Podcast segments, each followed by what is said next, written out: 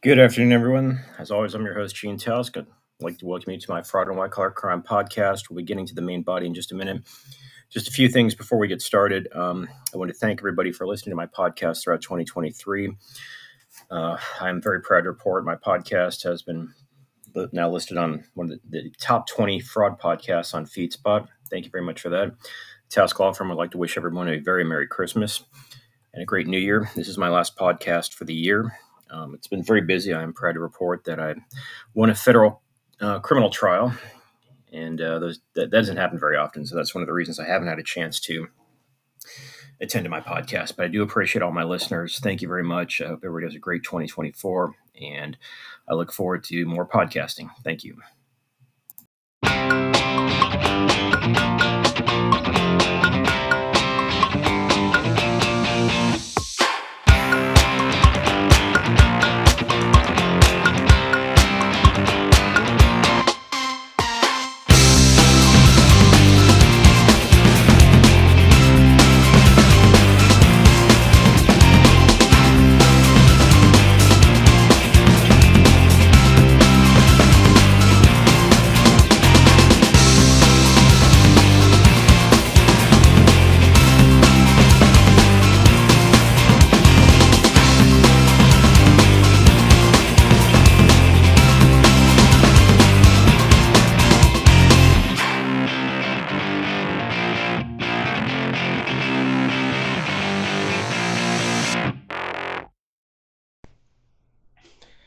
Good afternoon, everyone. As always, I'm your host, Gene Tausk. I'd like to welcome you to my White Collar Crime and Fraud podcast. The next two podcasts are a special treat for me. This is our first interview with a guest, and I'd like everybody to meet Mr. Alan Cerny. Alan, say hi to everybody. How's everybody doing out there? All right. Glad to be here. Uh, the next two episodes are a treat for me because we're going to be talking about fraud and white collar crime in the movies. And I could think of nobody better to share this with and my friend Alan. Let me tell you a little bit about Alan. I've known Alan, um, God, decades, you know, haven't I? More than that. More than that, yeah. About more than 20 years, yeah. Um, but Alan, uh, aside from other things, is a very well-known movie critic. Uh, for example, if you ever watch, if you get a copy of uh, Captain America: Civil War, that's his quote on the CD or CD that tells where I'm coming from. DVD Blu-ray label. Um, Alan has been a movie reviewer for several websites. He started off with a certain website. He's on another one now. Yeah. Um, his he people read him worldwide. Um, I think he's an outstanding writer. I love to read his movie reviews. Thank you, man. Appreciate that. And um, you know, it's not just me saying this. Other people think Alan is a great writer as well. Um, there was some jerk who actually wrote Alan a letter. Thinks he's a movie director, right? Writes Alan a letter saying, you know, I think you're a good writer. It's what it's Stevens something Spielberg. Oh, there we go. Steven yeah. Spielberg. Okay. Rhymes. Yeah, yeah, yeah. no, seriously, Alan got a letter from Steven Spielberg congratulating him on his writing. So how many of us can say that, right? Um, my, my proudest. Uh, my proudest thing I own, I think. For those listening to this podcast 5,000 years from now, Alan is going to be buried with that. So mm-hmm. if you can find his grave and look it up, you'll find a letter from Steven Spielberg there. You sure will. Okay. Anyway, um, this podcast, as we're next two podcasts, as I said, is devoted to fraud and white collar crime in the movies. And here's what's going to happen um, Alan is going to be talking most of this, and we're going to have a countdown. I set out, asked Alan to, to grab 10 movies. He said he grabbed about 15, so we'll see how this goes. But we're going to start with number 10. I'm going to assume if there's more out there, we'll go into the negatives after that. Yeah. And um, I'm going to, Alan, Alan's going to release this as we go on, but. Um, I know Alan's choices are good. I, just as an aside here, first of all, I love the movies anyway. I've always been a big movie buff all my life. Not as much as Alan, but I still love movies. And second, I think fraud and white collar crime has a real presence on the movie screen. I think you can make some outstanding films with those themes. And um, certainly it's. I mean, I don't know if you selected this film. I don't want to know about it if you have until we get to it. But certainly one of my favorite films of this genre is Margin Call. Okay. A film that was released in 2007 with Jeremy Irons and um, Zachary uh, Quinto. Yeah, Zachary Quinto and uh, Paul Bettany. Just a superb film. And uh, one of the ways that film worked was just that just sucked me into it. Aside from the fact that I have an obvious affinity for the subject matter, is just it's like peeling an onion. You get to um, the, the heart of the. It's a it's a statement on the mortgage crisis of 2007 2006 but I just thought it was extremely well done, and it gives the actors a, a movie like that with fraud and white collar crime elements gives the actors a chance to let me put it this way. I mean, I have nothing against mobster movies. I love mobster movies. Godfather one and two, not three. Godfather one and two, I think are just fantastic movies. But there's a certain element with white collar crime that the danger and the suspense comes across more in the sense that people are using their brains. You know, violence is not really. It may be implied, but it's not overt. I'd also say that in white collar crime movies, you feel the stakes a little more when they get caught. Exactly. It's like, it's exactly. like well, you got bad guys that are the mafia or whatever. When they get caught, well, that's predictable. right. When somebody is the goes from nine to five every day is committing a white collar crime and they're in danger of getting caught, you know the stakes behind it because all this thing they built up is about to be destroyed by Exactly their own right. screw ups, right? Exactly right. By the way, just a few things. Um, to bribe Alan to come here, I got him a good lunch. I think it's what McDonald's or Wendy's. So if you hear us eating in the background, that's the reason why. Um, also, um, the uh, as I said, this is a two-part episode. And so um, we'll, the first part will be here before in 2023, and the second part will be the first podcast in 2024. So Alan, once again, I want to thank you very much for being here. No problem. So without any ado, number 10. So I'm, I'm doing a list. This is not a quality. Uh, this is just a, a list that's thrown out. But since we talked about Spielberg, let's throw a Spielberg movie out there and let's talk about Catch Me If You Can. Oh, I love that movie. That was such a great movie. Yeah, and, and it's a great movie. The funny thing about it is that even the, the story behind the movie is fascinating because Frank Abagnale, Yeah, a real character. yeah, he the stuff that they talk about in the movie actually probably maybe not didn't happen, you know. So I mean, the story is great, uh, but it might all be can I cuss? It might all be bullshit. So Alan, believe me, um, well, let me bring this out there. Yes, there might be profanity in this podcast, okay? So feel free. I mean, you can't talk about certain movies without cursing, so go ahead. Yeah, but I mean, it's it's a great uh, movie with uh, Leonardo DiCaprio for, playing Frank Abagnale, who is a young man who, after his parents split up, kind of loses it, heads on the road, and starts writing bad checks all over the place. And in writing bad checks, he becomes kind of an expert at it. He becomes really well thought about. I mean, he actually does his homework. He goes to different banks. He'll, he'll ask, well, when I write a check here, how long does it take to hit the, the other side of the country? Blah, blah, blah. And he lays it all out. It's really well thought out.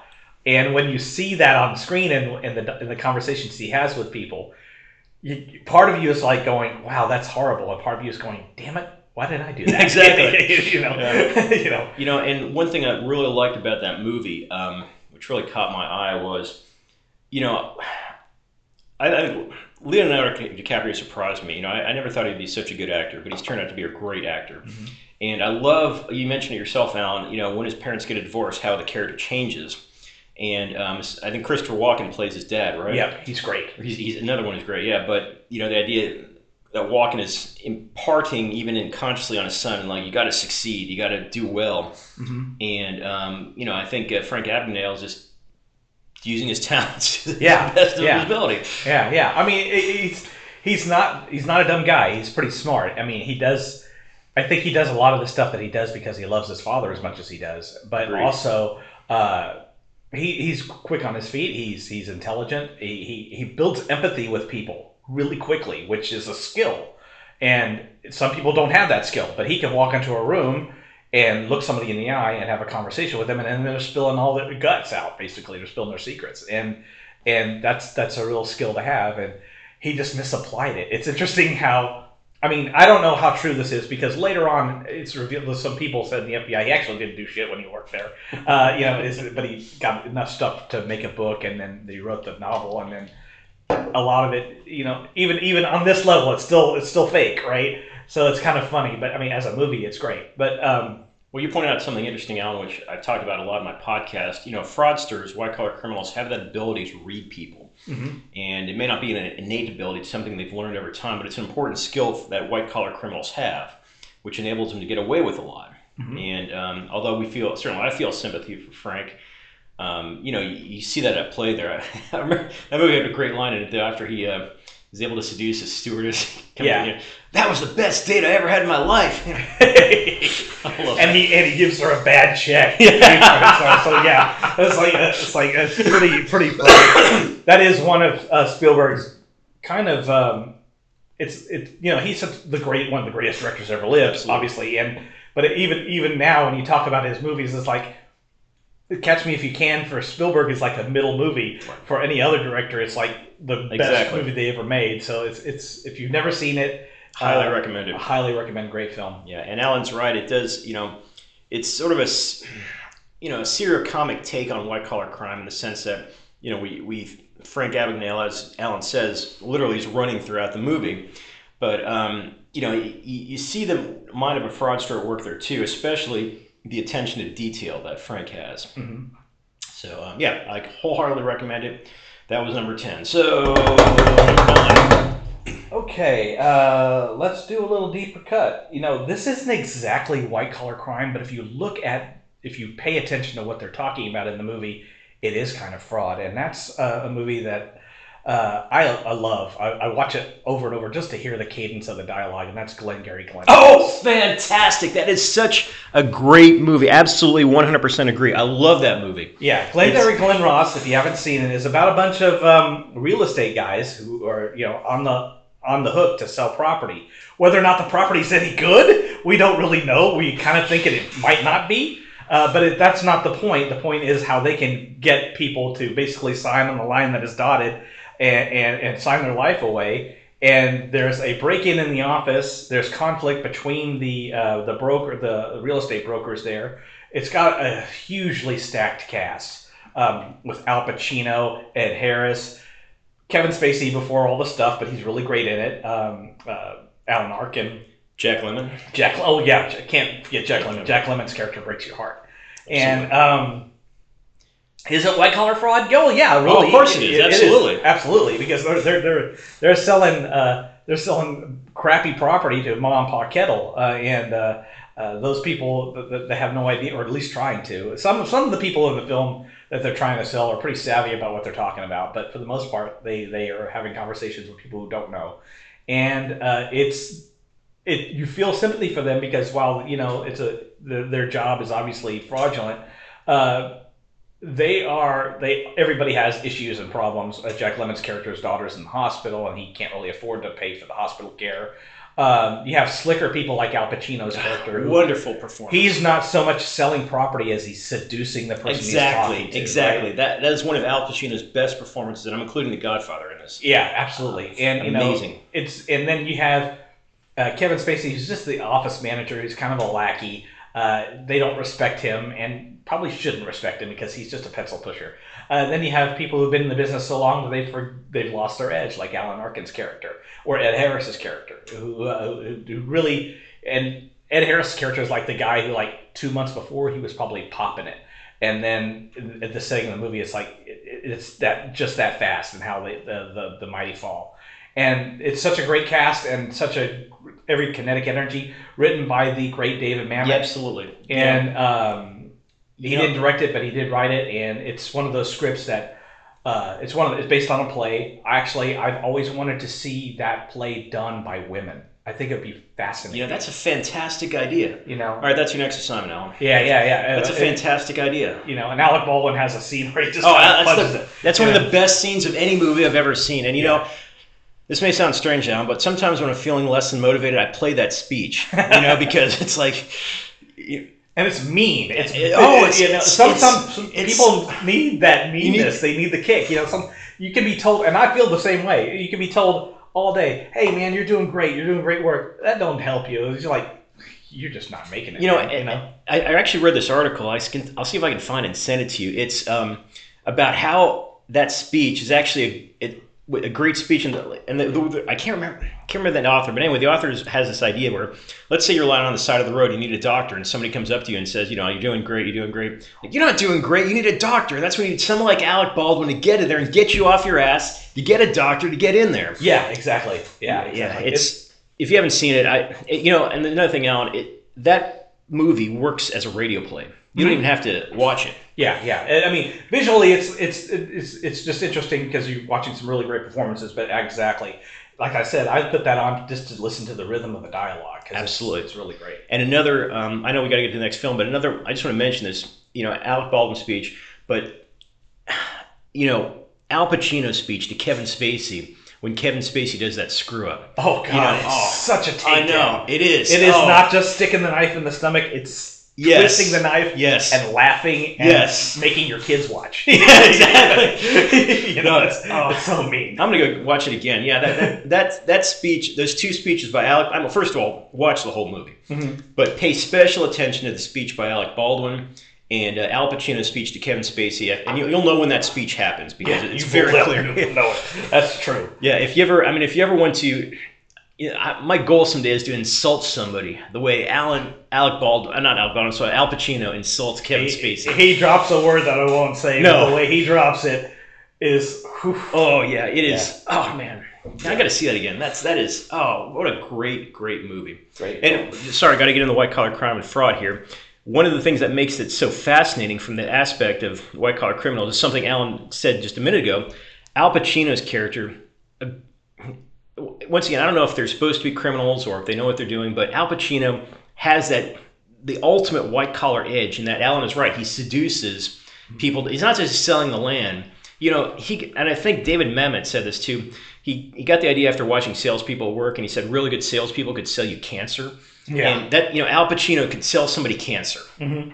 Just great. Anyway, fantastic choice, Alan. Okay, next one. Um, you know, let's change it up a little bit and let's go for a movie that you could probably talk better about than I can. Uh, and it's a con man movie in a way, but it's also kind of epic in scale, and that's The Man Who Would Be King. Um, Alan, you're gonna kill me, but I've actually never seen that. Really? I know. You will love that. That is, for one thing, it's written by John Milius, dude. Yeah. Look, yeah. I'm not saying I. I'm not saying I'm happy I haven't seen it. I need to see it. I agree. No, no, no, no. I love it when people haven't seen certain movies because then the opportunity to see it for the first time is wonderful. Um, Alan, why don't you t- tell a little bit about the plot? And that's So, with Michael Caine and It's Sean Michael. Caine and Sean Connery, and they're basically gri- con men and grifters who basically grift the idea that one of them is royalty uh, in this. Uh, I think it's this African country, and um, or, or, or it's a royalty in a Middle Eastern I- country. I've never that. seen It's been a few years since I've seen it, but I just remember the grift that they were. It's one thing. it- Michael Caine and Sean Connery in a movie together uh, is a must. It's always worth seeing. yeah. So, uh, but it never seen it. I won't talk too long about this one because I don't want to spoil it. No, go ahead. Go ahead. Yeah. You're not going to spoil it. I mean, you write spoiler-free reviews, so you know how to talk about a movie. Go ahead. Well, it's been a few years since I've seen it, so so a lot of it's not fresh in my brain. But I do remember the camaraderie between Michael Caine's character and Sean Connery's character, and the the kind of con that they pull over this uh, kingdom that they do, and it's a lot of fun. Uh, it's one of those films that uh, I'm really honestly shocked you hadn't seen it. You you I, it. I, I know. I know. I'm not trying to beat it. I mean, It's- I'm just saying it's one of those movies that you'll pop in and you'll go, I'm going straight to Well, Amazon I'm, and buy the I am going to go straight to Amazon and get it now. yeah, yeah, yeah, yeah. So But it, it's it's totally. your I know my, my dad saw it, um, and he was telling me about it. And you know, that's when I was a teenager. I'm like, Alan, by the way, is wearing Return of the Jedi cap. And basically, during that time, if it wasn't Star Wars, I wasn't interested. Yeah, So I'm like, yeah, yeah. Dad, whatever, whatever. Yeah, yeah. Um, but but, yeah, it, it's a great film, and you should if you've never seen it. I don't. I really don't want to get into it too much because it's been a few years since I've seen it, but I, it's one of the ones that kind of popped in my head, uh, and uh, you will totally love it. And by the way, once again, the white collar crime aspect. Um, for those, I talked about this briefly on one of my podcasts, Inventing on Anna. Um, she's the person who pretended she was basically a lot wealthier than she actually was. Um, Alan's comments about the man who would be king remind me of that. Yeah. Where, um, and by the way, it's not an, it's not unheard of where somebody pretends they're acting their royalty and they actually get away with it. Yeah, yeah, So- yeah, yeah, yeah. I'm not sure if it's we are talking about Alan as fiction or history, but anyway. Okay, next one. Okay. Uh, this is a movie that you uh, that I, I really love. It stars John Cusack, and it's called The Grifters. Oh, oh, let me know. That's another one I was. Yeah, it's um, about con men. Gee, you Uh, think? Yeah, and also uh, Anjelica Huston uh, is in it as well as gosh, I'm blanking on her name. Um, oh gosh, she's Warren Beatty's wife. Um, Oh, um, Annette Bening. Annette Bening. Yeah. Annette Bening and, and, and John Cusack have a, a relationship, and she kind of grifts him, he grifts her, and, and Anjelica Huston grifts them both, and it's this three way kind of weird, not not way, but it's a, but it's a this kind of three way grifting thing going on, and it's got an ending to it. I will not spoil it, but it's a gut punch of an ending. Um, Can you explain a little more about the film? Just like I said, I haven't seen it, so So the grifters is these small time guys who uh, uh, mostly card shark stuff, and um, they they they're doing these small time cons, and then he gets an opportunity to see that he could take down a whale, and so he he has this relationship with Annette Bening's character who. Um, when you say he, you mean John Cusack? Yeah, John Cusack had a relationship with Annette Bening's character where they try to bring down this this kind of this bigger con here, and then Anjelica Huston kind of swoops in. Anjelica Huston uh, is in the film plays someone who had a previous relationship with John Cusack's character. But there's something really weird about that, and when you and I, and I can't spoil it, but when you get to the kicker at the end, where she reveals who she really is, it's rough and it's got a completely bleak and dark ending. Um, mm-hmm. Directed by Stephen Frears, uh, and it's one of those scripts that kind of pops. There are a few movies back in the '90s that I like to put on, like Glengarry Glen Ross is one of them. Uh, this one is one of them. I just like to hear it, you know. And the pop, is it like Glengarry Glen Ross that it works like a radio play if you want? It can. Uh, Glengarry, but, but Glengarry Glen Ross probably works better than that uh, as a play. I, I it's not on my list, but a movie that I thought about putting on here was Miller's Crossing, but I didn't want to go gangster. That's such a great movie. Didn't want to go gangster okay. because because yeah, uh, I appreciate that. But a gangster, uh, Miller's Crossing is is another one of those movies that I like to listen for the dialogue. So yeah, so uh, the Grifters, check it out. It's really it's one of Cusack's best performances, and uh, it's and it's kind of hot season because he made that and he made Say Anything, and then uh, a couple years later he made. Um, uh, the record movie. Uh, yeah, I, I, I, can't remember. I know what you're talking about. Yeah, but I, I, am getting old, man. I know it, man. These titles are not coming up. That's why I had to write a list down. I literally had to write one down. So it's gonna bother me until I remember that name. I'll probably remember it at the end. Yeah, yeah, yeah. That's gonna bother me. All I can see is a. Um, I can see as a record, and Jack Black is it. Y'all know it. You yeah, you. so that I mean, obviously, um, the term grifter itself implies somebody who's uh, who's a con man. So. Mm-hmm obviously the title sort of gives it away. But yeah, I'll definitely look that up. That was um, I like Annette Bening a lot, and certainly I think John Cusack's a good actor. And if the script is as good as you say it is, yeah, it's, it's, it's, punchy and, and, and, a lot of fun. Well, let me ask you this, just real quick about that movie. Reserve. We're talking about four so far. What is? Let me ask you, Alan, as a movie critic, what is it that? And just keep in mind, just keeping it to the white collar and uh, fraud genre what is it about a white collar movie or fraud movie that you think? I mean, I've given my opinion. What, what makes it stand out in the cinematic genre? You know. Um, well, I think we covered it a little bit when we we talk about gangster movie, and you know, gangster movies have shootouts, and and you, you know, watching wise guys talk, and it's bravado. Um, these guys pump themselves up, uh, and they have. I mean, and, and that can be very cinematic. Obviously, Goodfellas, right?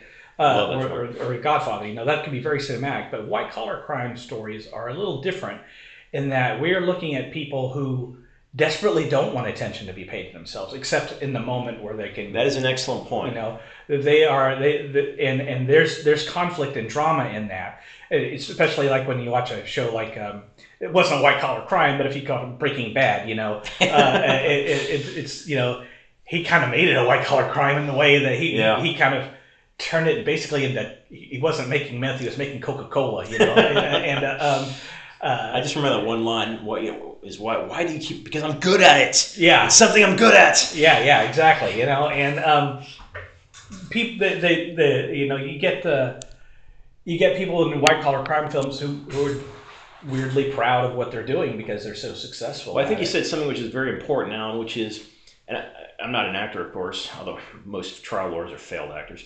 But you know, I, I, wonder if it's how you have to be. A, once again, going back to Glengarry Glen Ross because the performances are just so outstanding. But just being someone who at the same doesn't want to sh- stand out, but at the same time has to stand out. Mm-hmm. You know, to get that point across and, in a uh, moment. In right? a moment, yeah, yeah, in a moment. So uh, it's it's it, it, you know the boring stuff of white collar crime is going through books, looking for numbers, looking for data, anything to exploit. But the the probably the fun part of like white collar crime is actually dealing with people and getting stuff out of them they wouldn't ordinarily give you. Right. And uh, that and those are really fun things that happen in movies. And cinematically, those are always fun to watch because Agreed. you're always kind of kind of rooting for them.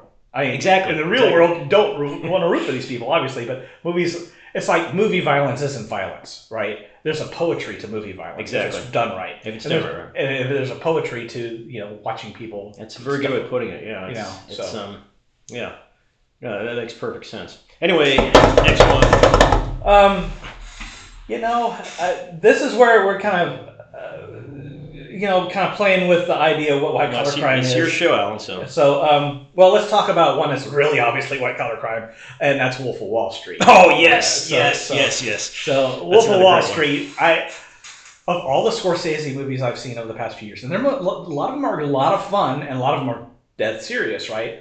Wolf of Wall Street is like a comedy. Yes, it's like I agree. A, a joyful to watch. You know, Agreed. these people are terrible, and you're enjoying watching how terrible they are Exactly. you know, and uh, and uh, like the scene where uh, where DiCaprio's character drops more quaaludes than he can handle, I love that. and, and he's so trying to get to his car.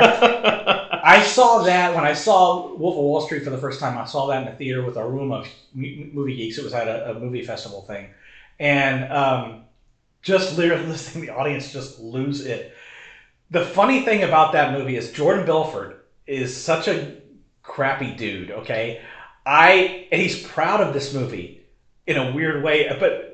The, the funny thing about it is that Scorsese and DiCaprio know what a shitheel this guy is, and they don't play him nice at all. They play him so funny and, and, and incompetent, but he's not because the people that he's grifting are just as you know. It's it's the, the, he's not capturing money from individuals, although he is. He's like grifting the system. exactly. You know, um, Now, but- by the way, could you give a quick summary of the movies if people haven't seen them? so Wolf of Wall Street is about uh, it's, a, it's based on a real real guy. Uh, wrote a book about it uh, named Jordan Belfort, who um, sold stocks, and he went into the business kind of do-eyed and, and, and optimistic, and then he kind of gets that broken in the first day when when uh, there's a really wonderful scene with him and Matthew McConaughey, where Matthew McConaughey says, "All you're here to do is to make money for yourself, and who cares about if the other guy makes money off of you or whatever," and, and kind of breaks it down and and then he ends up losing his job after a Wall Street crash in the '80s.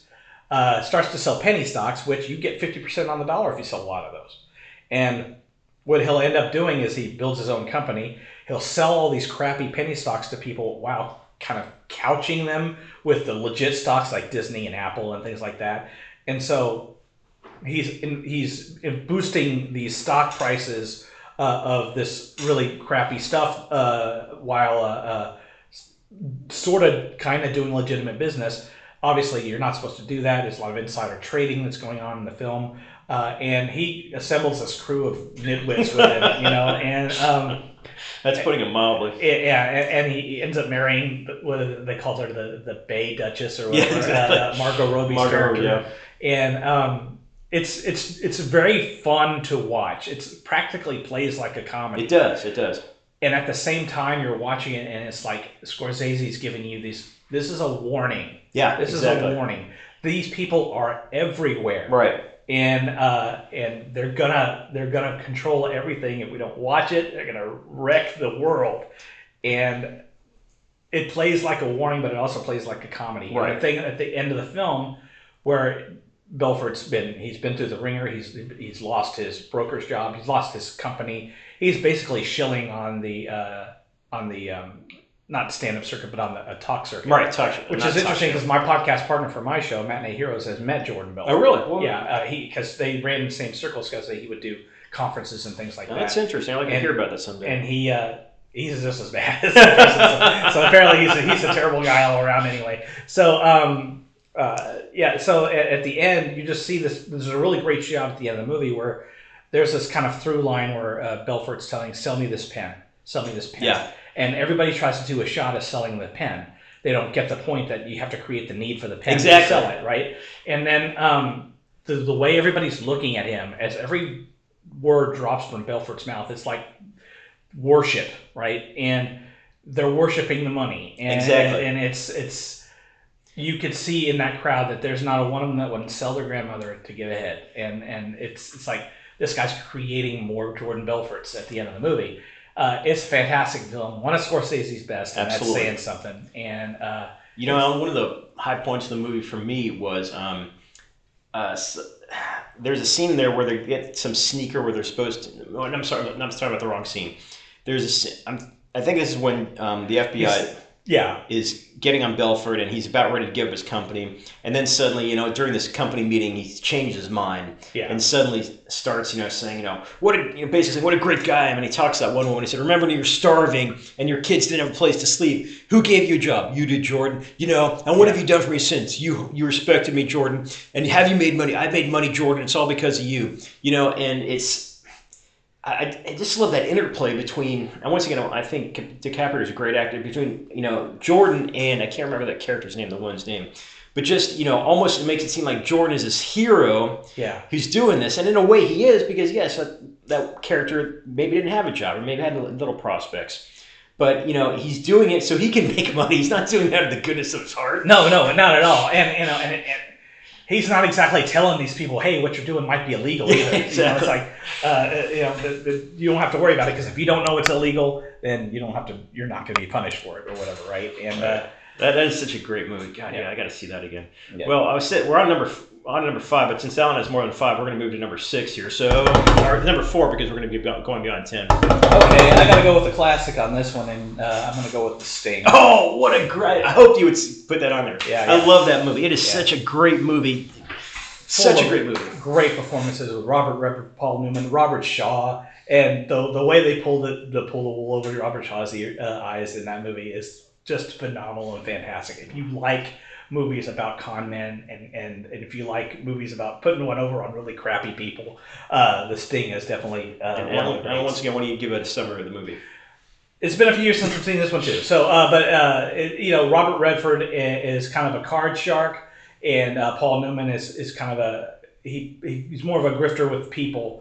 And uh, there's this kind of mob boss, uh, crime boss, Played by Robert Shaw. played by Robert Shaw, who basically tells him, "You're going to get out of our, you're not going to be around us anymore. Uh, if I catch you, you know, doing stuff that you're not supposed to be doing, I'm going to get you killed." So they decide, and they, they figure out that he's got a lot of money, he's worth a lot of money, and they can figure out how to how, they figure out his weakness.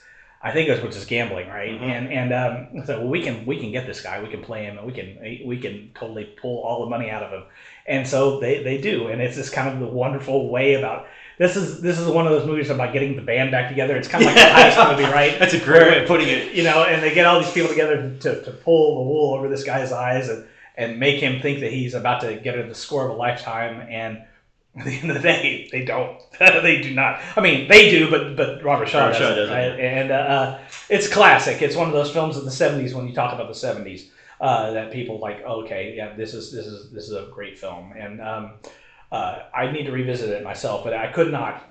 Not in good no, conscience. Talk about white collar crime and not talk about. you know, thing. there's a couple. There's two scenes in there really struck stuck with me. First of all, something you didn't mention there as well. Um, the film has an amazing soundtrack. It's actually songs by um, Oh, you've heard them too. You know yeah. they've entered into the vernacular, right? Um, but Alexander's Ragtime, but not Alexander. Um, uh, yeah, yeah, the Entertainer, Scott yeah, Joplin. There we go yeah. The Entertainer, yeah. But um, you know, the soundtrack is actually from these old Tin Pan Alley tune, tunes, and uh, they do. It, it's just really wonderful. But anyway, there's two scenes in there which just really um, have always stuck with me. The first is, and, and by the way, um, the, the movie takes takes place during the Depression, Right. and that plays a big role in the movie itself. But um, there's one of the Paul Newman's character, and uh, um, this is soon after Robert Redford's character starts to work with Paul Newman. And you remember that scene where you know they're on that train going, and there's a big poker match on the train that Robert Shaw always plays Yeah. plays in, and you know, it, you know, it's implied that he's going to win because he cheats, and the other there's other high rollers there, but they're like, yeah, we're, we'll just play the game. But Paul Newman's character, he wants that they not giving away too much, but there's a scheme set up where Robert Redford's character will steal, or one of Paul Newman's henchmen will steal Robert Shaw's wallet, and um, they're playing poker, you know, and, and this is supposed. One thing I loved about the movie is, you know, basically when you think about it, gangsters are thugs. You know, I mean, Mhm. you don't want to cross them; you're going to end up somewhere in a ditch Yeah. but they like to put forth this you know veneer that they're so sophisticated and paul newman's character takes advantage of that in this in this train where the poker game is going on and he buys his way into the poker game because nobody knows who he is he just holds himself out as this big time bookie from chicago and you know the, the, the three or four i think maybe four gentlemen are playing there you know with the ties and everything paul newman's character comes in drunk off his ass Yeah. I mean, it's a, it's fake, but he pretends like he's drunk off his ass. Doesn't wear a tie Yep. you know, and uh, Paul uh, Robert Shaw's henchmen are in the room with him as well. You know, basically just keep an eye on things. And you know, Rob, Paul Robert Shaw is like, "Excuse me, sir. In this game, we wear ties. If you don't have one, we can get one for you." Oh, that's real nice of you. You know, it's all a setup. yeah, yeah, where, it's great. It's a great scene. Yeah. and um, the second scene that really gets me is um, where uh, oh oh it's it's soon after the poker game where long story short Paul Robert Shaw's character's lost all that money to Paul Newman and um, you know he sends Robert he doesn't have the money on him that's another story in of itself so he sends Robert Paul Newman sends Robert Redford's character to go collect the money and Robert Shaw looks at him and says your boss is quite the card player how does he do it he cheats yeah, yeah, yeah, yeah, yeah. Just flat out tells him. it's such a great line. But anyway, I, I, I completely agree with Alan. It's such a great movie, and you know, really, I, I never. Saw, I mean, I was way too young to see it when it came out. It wasn't until the late '80s when I actually saw it, and um, it was. A, I think it was the first movie I ever saw. Alan, there, I was just really, really the characters themselves, the the portrayal of the characters by the and great actors, all of them. I mean, there, I don't think there's one bad actor or actress in the entire movie. Yeah. Um, oh, by the way, you know, um, uh, James Earl Jones' father was in there. Yeah, that's right. Yeah. That's right. Mhm. Um, he played uh, one of the early characters, um, but early in the movie. But um, it just the important the performances just impressed the hell out of me, and that I, I felt, you know, it's like you're watching. You're, I just can't describe it enough. It's just the quality of the acting that maybe was so prevalent in the '70s. Um, I mean, we have good actors now, of course, like we were talking about Leonardo Yeah. DiCaprio. But yeah, I just it was just such an ensemble cast of great people. yeah. Um, okay, well, uh, we're gonna. This is the end of part one here, so we're gonna be um, ending it here. But I wanted to thank all my listeners for uh, listening to this podcast. I hope everybody has a great 2024. Um, the part two will be uh, played the first part of January. Um, Alan, I want to thank you very much for being here and being a part of this. My pleasure. It's a lot of fun. Um, you know, it's bringing back some good memories. And yes, I do need to see um, The Man Who Would Be King and The Grifters. You sure do. You would love them. Um, but anyway, these are these are movies that Alan recommends not only because they involve uh, white collar crime and fraud, but they're also good movies. If Alan great, yeah. if Alan recommends them, I highly recommend them myself. And um, I think they're all out on Blu-ray or DVD or yeah, streaming. Yeah, yeah. As, uh, it, if uh, G hasn't mentioned it, I, I, I'm a physical media nut. I love buying movies. I don't do streaming. So uh, yeah. I don't think Alan has a house so much as just a collection of Yeah. much. DVDs and Yeah. Uh, Blu-rays you know, and 4Ks. I, I don't know how many I have. I probably go for like 1,200. yeah, lost Yeah. count. But anyway, um, once again, I hope everybody has a great uh, 2024, and um, I'll see you next month for part two. Okay, all right, let's wind this down. Let's let me um, put this on my computer, and I'll be back. May I get another? Of course. Thank you. Appreciate it. Uh, that was that was a lot of fun. I got some more, so. No, I know.